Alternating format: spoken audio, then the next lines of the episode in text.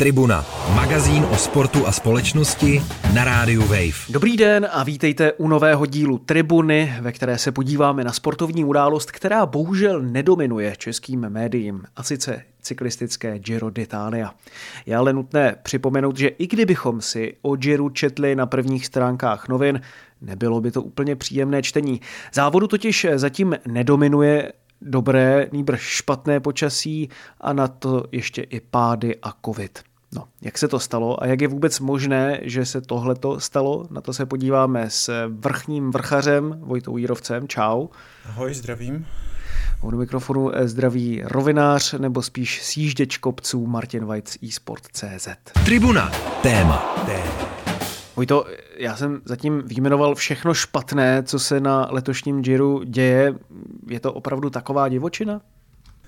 No je to velká divočina. Řekl bych, že sledovat letošní Giro je tak trochu uh, utrpení, ne teda z toho pohledu, že by to byla uh, nějaká nuda, ale spíš uh, člověku je těch závodníků skoro až líto, protože ty si to vyjmenoval, tam skutečně jim pršelo snad asi ne úplně každý, ale jako skoro každý den. Ještě teda v kontextu toho, že v Itálii momentálně, nebo před několika dny přišlo ty, přišly ty jako ničivé, dost ničivé povodně, které stály život asi 14 lidí.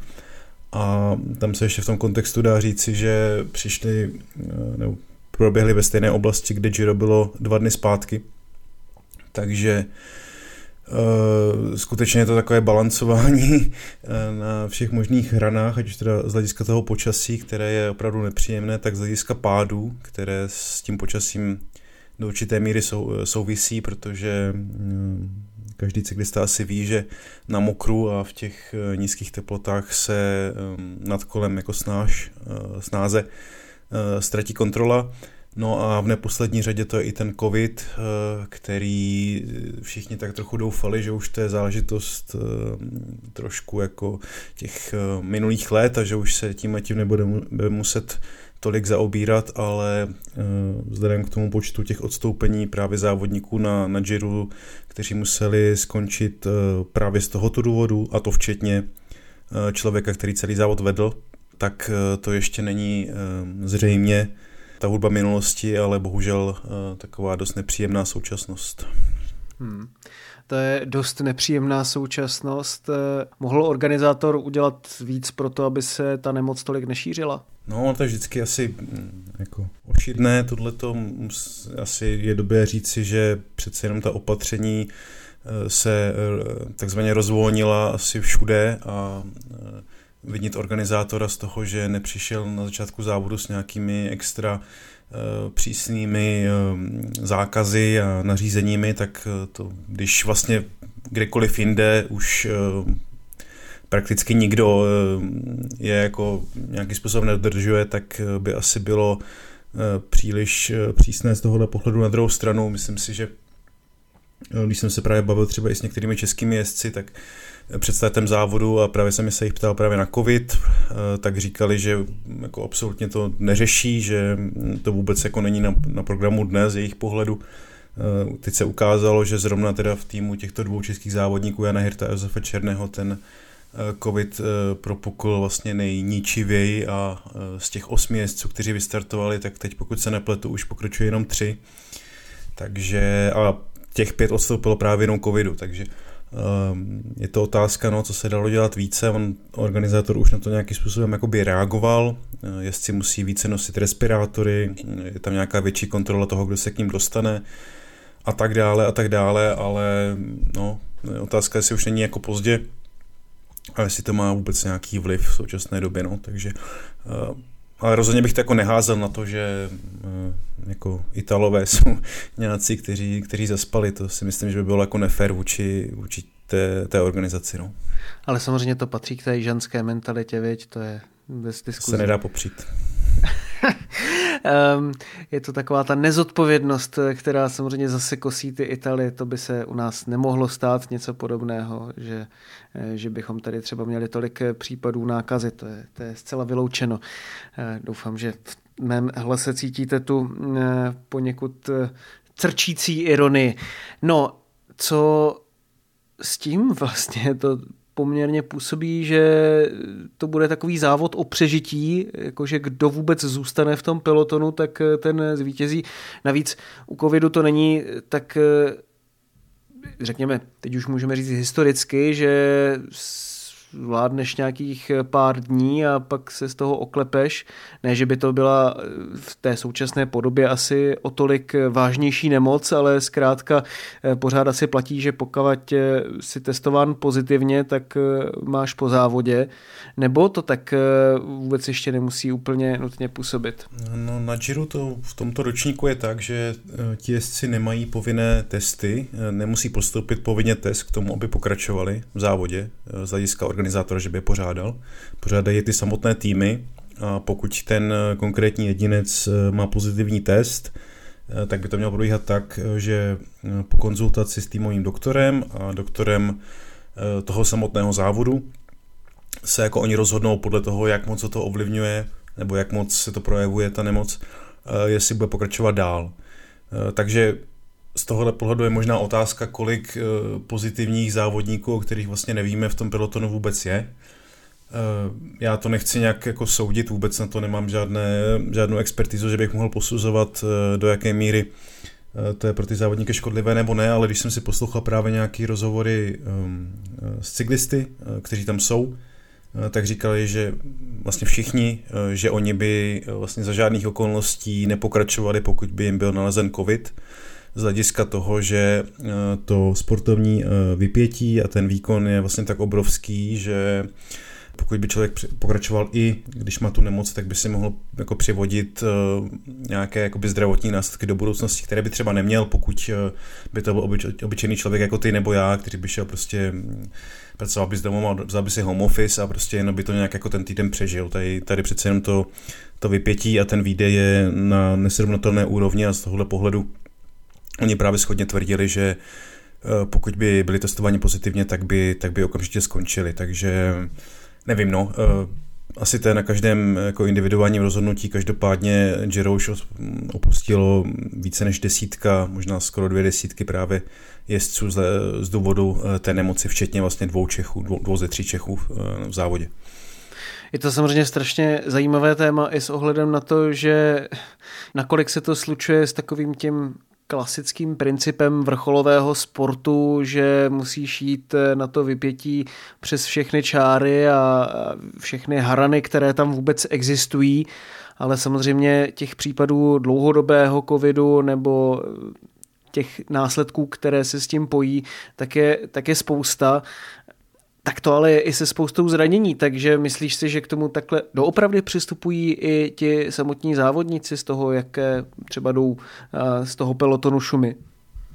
No já jsem jim docela jako věřil všem těm, kteří jsem jako poslouchal, eh, kteří se k tomu nějakým způsobem jako vyjadřovali, tak eh, mi to přišlo celkem uvěřitelné. Samozřejmě eh, nemůžu mluvit za každého, určitě tam budou takový, kteří si řeknou, že už prostě třeba covid v minulosti měli a nic jim to neudělalo, tak a je to pro ně prostě tak obrovská akce, takový jako milník v té kariéře, že nechtějí odstupovat z tohohle důvodu. Já to nechci nějak jako soudit, prostě myslím si, že do, do určité míry to je rozhodnutí na každém z nich, plus na rozhodnutí těch doktorů, jestli eh, skutečně tam jakoby nějaké riziko pro ně nebo pro jejich okolí je. No. Tak ať se asi každý udělá eh, obrázek sám, každopádně ten zábor to ovlivňuje velmi, eh, velmi, velmi jako výrazným, výrazným způsobem. Zkosilo to už některé je třeba největší favority na titul, dá se to takhle jako říct? No to je právě ještě zajímavé, že ono to vlastně, jak si říkal, zkosilo, eh, zkosilo to největšího favorita vůbec eh, na celý, na celý ten vítězství v závodě.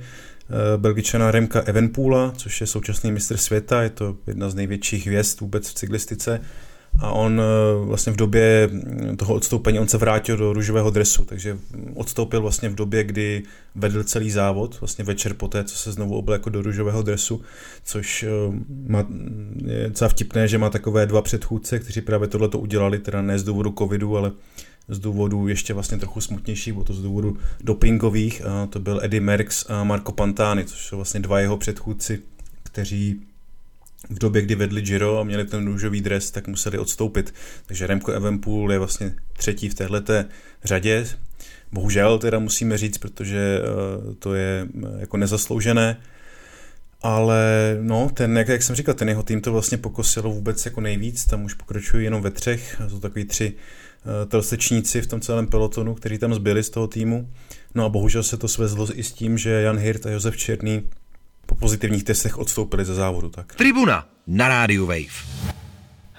Zatím to je takový slušňácký small talk o počasí a o tom, jak se kdo má, jak si z pohledu zranění, tak eh, doufejme, že, že to bude lepší pro všechny, ale když se ještě právě vrátím k těm podmínkám, které na tratě panují, tak eh, Špatné počasí to je něco, s čím se to Giro potýká prakticky každoročně, někdy to samozřejmě přispívá eh, k té dramatičnosti celého zápasu. Pokud si vezmeme například sněžení na horských vrcholcích, tak eh, někdy to má třeba až eh, ikonické následky, když to takhle můžu říct.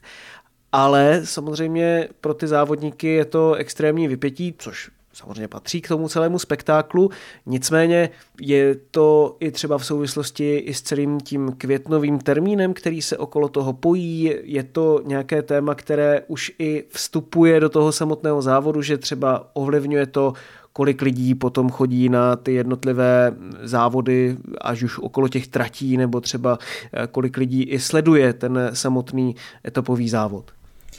No já jenom předestřu, že já jsem taková jako ta sportovní hyena, která si jako užívá právě od televize tohleto příšerné počasí a sleduje ty závodníky, protože mi to přijde, že to přidává nějaký jako náboj tomu, má to pro mě vždycky jako velké kouzlo, takže když ty závodníci samotní trpí v dešti a, a tak dále, tak eh, mně se to naopak jako líbí, tak to jen tak na, To na já dám do titulku, Vojtěch Jírovec je sportovní hyena. Je to tak, no. Obludného ale, rozměru. Ale právě v případě Gira se o tom jako mluví vlastně v posledních letech čím dál tím více, protože na konci května ještě ty vysoké italské hory, například Stelvio, které má pokud se teď nepletu, asi 2800 výškových metrů, tam se ale ty, letos jede taky? To se letos nejede, ale právě jsem chtěl se dostat ještě k tomu, že tam letos se měl jet eh, vrchol uh, velký svatobernardský průsmyk, myslím, že když ten, ten český překlad, který má necelých 2500 metrů, měl to být vlastně ten nejvyšší bod, uh, kudy, se, kudy se pojede. Já jsem v posledních týdnech sledoval práce silničářů, kteří tam metr po metru vykopávali tu cestu spoza sněhu, takže Eh, bylo to takové jako docela dramatické, jestli to vůbec stihnou, ale nicméně eh, to současné počasí, velmi ne, jako nemilé nebo tvrdé, eh, tak způsobilo, že nakonec se tenhle ten vrchol nepojede a a bude se to vlastně projíždět jakoby jinou variantou té cesty. A to je vlastně problém, který Giro v posledních letech trápí docela často, eh, že se prostě musí zkracovat etapy tím a tím způsobem, nebo se projíždí za velmi jako mm, špatných podmínek. Eh, takže už to vedlo samozřejmě jako k debatám třeba toho typu, teď trošku odbočím, ale na podzim se jezdí Vuelta, která naopak dost často eh, jako trpí vysokými teplotami, dochází tam třeba k požárům a tak dále, která se jezdí právě na konci srpna, přelom srpna, září, takže už to vedlo k takovým jako jako, ono to není tak jednoduché, že by to šlo, šlo udělat hned, ale eh, třeba i k tomu, že pokud by se teoreticky tyhle ty dva závody proměnily v tom kalendáři, tak eh, Volta by si užívala trochu jako ne tak vysokých teplot, teoreticky, když to naopak Giro na konci srpna ještě by mohly být průjezdné právě i ty vysoké, vysoké průsmyky. To je jen takový jako návrh, který jsem ani, ani to není návrh, je to spíš takový jako výkřik na Twitteru, ale eh, aspoň jako možná eh, něco by na, tom, na této myšlence mohlo být. Eh, no, každopádně, eh, pokud se bavíme o počasích, o rozmarech počasích, tak eh, asi není žádným jako tajemstvím, že probíhá tady nějaká klimatická změna, která přináší velké jako výkyvy počasí, ať už v jednom nebo v druhém směru. Takže i z tohohle pohledu prostě asi k takovým situacím bude, jako třeba jsou teďka ty povodně bleskové, které jako jsou na obrovské úrovni. V Itálii eh, napadlo tam, nebo spadalo tam strašně, strašně velké množství srážek, eh, nevýdané eh, a takovéhle prostě výkyvy počasí asi budou se spíše stupňovat, nebo bude jich více. No a právě Giro z toho cyklistického kalendáře v tomhle pohledu docela mm, jako trpí, ale trpí třeba i Tour de France, zase minulý rok tam byly fakt jako vysoké, velmi vysoké teploty, jestli si stěžovali na to, že prostě jezdit ve 40 stupních po asfaltu za plného slunce 6 hodin denně, každý den po tři týdny, Eh, je jako asi jako i nějakým způsobem škodlivé pro jejich zdraví. Eh, takže cyklistika z hlediska toho, že to je sport, který probíhá venku, probíhá za skoro každého počasí, probíhá docela dlouhou dobu, eh, ty etapy mají běžně 5-6 hodin i více třeba teoreticky, Eh, tak eh, se s klimatickou změnou chtě nechtě prostě bude muset, nebo musí se potýkat už teď a vlastně letošní Giro je jenom jakoby nejnovějším příkladem toho, že ta budoucnost tohle pohledu není úplně jednoduchá. No. Tak. Hmm. tak já tam vidím jenom jediný řešení, víš jaký? Zavřít všechny dovnitř? Nebo ano, jasně zastřešit veškeré ty tratě, ale ještě bych viděl jedno řešení a to udělat to všechno v zimě a sice udělat eh, Giro de Qatar, eh, Tour de Saudi Arabia a La Vuelta Dubai nebo něco takového.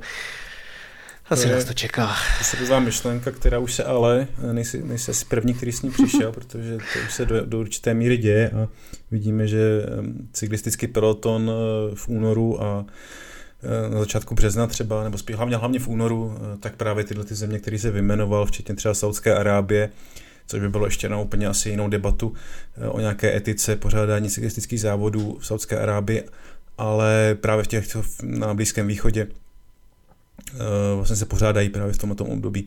Takže cyklistika už tam nějakým způsobem expanduje, to spíše z hlediska toho, že um, to je velmi dobře placené z hlediska těch pořádajících zemí.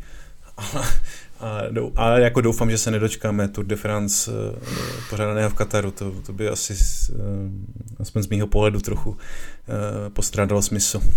Já se hlavně těším na to, až bude zaplaveno Nizozemsko, Belgie důsledkem klimatických změn a všechny ty jarní klasiky, včetně Flander a Paříž Rubé se budou třeba jezdit na D1. To si myslím, že Já myslím, že to bude jezdit virtuálně všechno. Jo, jo, jo, tak do deseti let. A možná si to budeš jezdit sám na trenažeru nebo něco takového. No, já jenom doufám, nebo respektive takhle, já si myslím, že tam je možná ale i ten faktor toho, že Giro je první v tom celém kalendáři, ono se to i přesouvalo, ne? Mám takový pocit, nebo Vuelta se jenom přesouvala vlastně na ten eh, podzimní termín. Eh, jak tady tohle to bylo? A myslíš si, že Giro, když to převedu trošku do jiné otázky, myslíš si, že Giro by vůbec stálo o to, aby bylo tím třetím závodem v pořadí, kdyby se třeba takhle prohodili s tou Vueltou? No tak pokud by to jako mm, asi přispělo k nějak k tomu, že by to počasí bylo eh, nebo ty, ty podmínky byly jako vyrovnanější a více příznivé, tak možná i eh, by to šlo, ale nicméně Giro je s tím květnem prostě jako neodmyslitelně spjaté stejným způsobem jako i Tour de France eh, s července nebo jako se začátkem léta. Takže to by asi z hlediska nějakých tradic by to bylo docela velký krok, nebo určitě by to vyvolalo zvlášť Itálii, která mm, z hlediska cyklistiky je jako hodně konzervativní země. Já teda řeknu jenom takovou anekdotu. Jsem eh, nedávno eh, díval na výzkum, který, mm, který mluvil o tom, jaký je průměrný věk televizního diváka v Itálii, který se díval na Giro d'Italia. Schválně si typni, jaký to byl věk. Hmm. 53? Je to 67 což uh. přišlo jako z hlediska budoucnosti italské cyklistiky. To je lepší, jako, než má Tucker Carlson teda. Jako nepříliš pozbudivé číslo, takže i s tím asi souvisí nějaký jako konzervatismus eh, eh, těch ital, té italské cyklistiky. No, a... no tak vidíš, tak už jsi mentální důchodce docela. je to tak, ale ne, ne italský, možná v České republice to je možná jinak, nebo doufám, že to je jinak. Ale ještě, jak jsi říkal, s tou To bys ještě tak... nebyl v důchodu, to bys eh, nestihl sledovat tak, eh, tak Vuelta se dříve jezdila ještě před Girem, eh, až myslím, že do roku 95, eh, nebo někdy do poloviny 90. let, takže to je ještě jako relativně nedávná záležitost, že se právě jezdila ještě před Girem a byla vlastně tou první Grand Tour sezóny, až teprve poté se přesunula na ten současný termín, což je přelom srpna a září, takže tam by asi ta změna nebyla takovým jako takovou překážkou, a možná by za ní byli rádi vzhledem k těm, těm teplotám, ale jako to, je to takové, jako muselo by se stát hodně, hodně jako věcí, aby tohle to vůbec šlo jako reálně provést, no, takže A rozhodně to není otázka příštích jako pěti let, to, nebo ani deseti let si myslím, to, to, to by jako na delší, delší debatu, jestli to vůbec jako je možné. Tribuna, sportovní magazín, který dělá vlny. No každopádně, jak eh, to tak posloucháme, jak se o tom bavíme, tak vidím, že cyklistika po vlivu klimatické změny eh, podle názoru tribuny opravdu neskoušejte doma. Ehm, každopádně, každopádně, když se podíváme na to letošní Giro, eh, čistě z pohledu tedy toho hygienistického dramatu, které sledujeme, tak je to zábavné, tedy tyto, řekněme, gladiátorské hry? No, když se odprostím od všech jako věcí, které jsme říkali, odprostím se třeba i od pádu, který, ve kterém si vlastně Tao Gegenhardt, jeden z největších favoritů, asi zlomil kyčel pravděpodobně a musel odstoupit, a který nebyl moc pěkný a takových padů Možná, že více. i když k tomu přihlédneš, když už jsi na tom tak, tak jak na tom jsi. No, jako já, já musím říct, že uh, já Giro mám jako nesmírně rád, vždycky si ho užívám, uh, rád se tam jezdím i podívat, ale letos teda je to takové uh, hodně jako čím na větší sebezapření, nebo jako užívám si to stejně, mám, mám to fakt rád, ale vzhledem k těm věcem, které se jako, jako dějou, tak eh, letos to má takový docela jako chmurný, chmurný poton vlastně z hlediska toho covidu, že vlastně člověk neví, eh, kdo jako bude pokračovat, kdo zrovna jako vypadne eh, a tak dále, takže Um, Pro hráče fantasy naprostá noční můra, teda Přesně evidentně. tak, no, takže všechny moje typy, nebo ne, ne všechny, ale dost velká část mých typů právě skončila uh, na, na covidu nebo na nějakých jiných takovýchhle problémech, takže není to, není to úplně jako optimistické uh, to sledovat, nebo uh, jako příjemné. Člověk spíš, člověkovi spíš jako těch závodníků, jako když to řeknu, jako líto, no, tak takže kdo dojde s respirátorem, tak ten vítězí. No a na koho to teda vypadá teď? No, zatím to vypadá na uh, někoho z dvojice uh, Geraint Thomas a Primoš Roglič, což je Um, jestliže se v cyklistice často mluví o tom, že to je uh, sport čím dál tím jako mladších závodníků, tak tyhle dva jsou jako spíš výjimkou. Tomas je skutečně veterán, je mu už nad 35 let. Eh, Primoš Roglič už se do toho věku kolem té 35 eh, leté hranice jako dostává, takže jsou to jako skutečně mm, jako velmi už zkušení závodníci. No a zatím to vypadá, že právě oni dva eh, by měli být těmi největšími favority na celkové vítězství, protože mají ani nemají zase tak jako velký odstup od ostatních, ale mají, mají zkušenosti, mají silné týmy, eh, vědí, jaké to je vyhrát eh, tří týdenní akci, no a pokud se jim jako vyhne, mm, vyhne, vyhne covid a případně teda nějaké pády, což uh, už se jim jako v, jedné z minulých etap nevyhnulo, tak, tak asi mají největší, největší šanci Eh, skutečně to dotáhnout k tomu vítězství, ale Giro je dlouhé, Giro teprve je vlastně teďka na druhé polovině druhého týdne, takže zhruba v polovině celko, eh, toho eh, celkového počtu etap, trošku za polovinou a stát se může skutečně cokoliv a ten následující týden je opravdu hodně těžký, tak jak je na Giro tradicí. Jsou tam ty největší hory, přejíždí se dolomity, vrcholí to horskou časovkou, takže Eh, tam jako je skutečně hodně, eh, hodně věcí, které se mohou, mohou na tomhle předpokladu, že by to měl být někdo z nich eh, změnit, takže myslím si, že to je hodně otevřené, vlastně ještě možná víc než v minulých letech. No a když se najde víc takových hyen jako ty, kteří by si tedy chtěli to Giro letos užít, alespoň tou jednou nějakou etapou nebo nějakou její částí a Eh, třeba si odpočinout od toho náročného programu mistrovství světa v hokeji nebo vrcholícího boje ligy mistrů eh, či české Fortuna ligy, tak kterou etapu, ve který den bys doporučil a na co se na ně eh, posluchači tribuny můžou těšit? Můžu říct dvě? Tak povídej. Já se nedokážu totiž rozhodnout. Příští pátek, za rovný týden, se jede královská etapa v Dolomitech, přes několik slavných horských průsmyků. Tam se a, rozhodne o vítězi? Eh, tam se může rozhodnout o vítězi. Eh, vrcholí se vlastně na Trečime de Lavaredo, což je známý bod nejen pro cyklisty, ale i pro nevím, horolezce a tak tam dále. Tam ti spadl ten řetěz loni? Cože? Tam ti spadl ten řetěz loni? Ne, ne, ne, tam ne, naštěstí.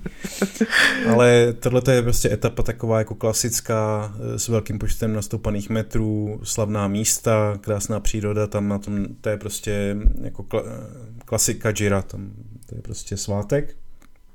A pokud uh, skutečně se pojede v tom, podle toho programu, uh, nedojde tak nějaký změna vinou počasí, tak si myslím, že to bude velká, velká podívaná.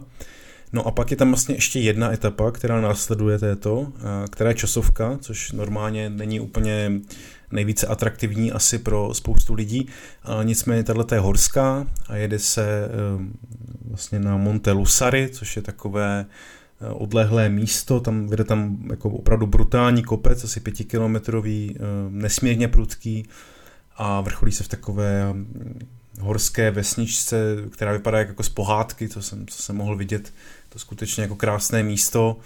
A tam si myslím, že by se mohlo skutečně mm, jako úplně rozhodnout, protože potom už následuje akorát eh, jedna sprinterská etapa, takže Tohle jsou asi dva, dva dny, pátek a sobota, které si myslím rozhodnou toto Giro které by mohly být jako velkým diváckým zážitkem, pokud eh, máte nějaký způsobem rádi cyklistiku, eh, tak eh, tohle by se vám asi mohlo nebo mělo líbit.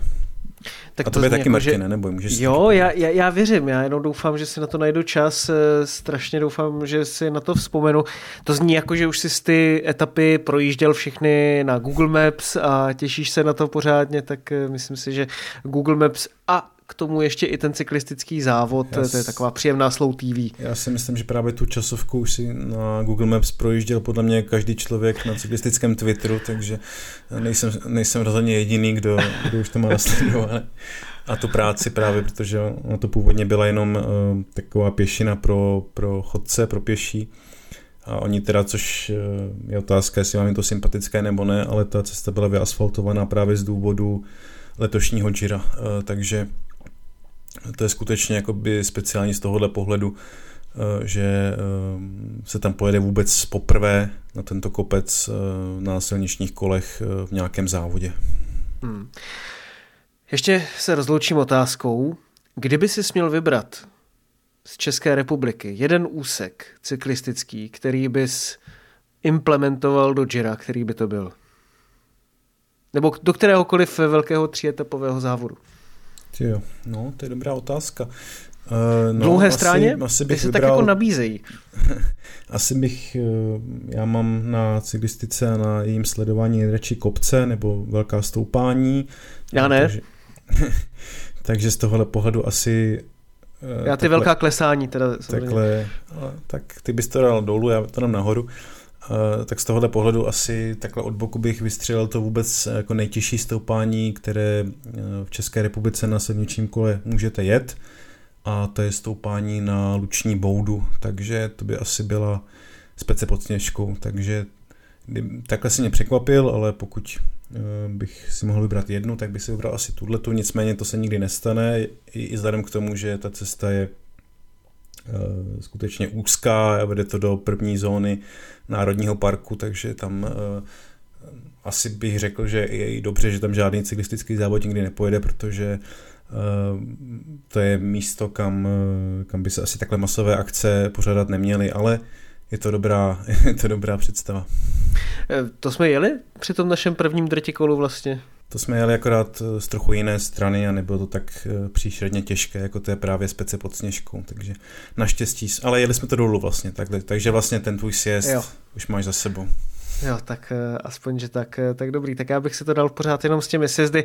Vojto, já ti moc krát děkuju, že si dneska nám popovídal o krásách i strastech letošního Gira d'Italia 2023. Doufejme, že bude přát víc štěstí nejenom závodníkům, ale i pořadatelům a všem zvlášť těm, kteří v Itálii teď řeší úplně jiné starosti způsobené povodněmi, kvůli kterým se mimochodem nejede vlastně i teď Formule 1, její závod v Imole. Doufejme, že to všechno už se obejde především eh, bez lidských obětí a bez obětí jakýchkoliv dalších. Já ti moc krát děkuju Vojto a měj se krásně. Taky díky, mějte se hezky. Tribuna, magazín o sportu a společnosti na rádiu Wave. Přihlas se k odběru podcastu na wave.cz lomeno podcasty a poslouchej Tribunu kdykoliv a kdekoliv. I na tribuně.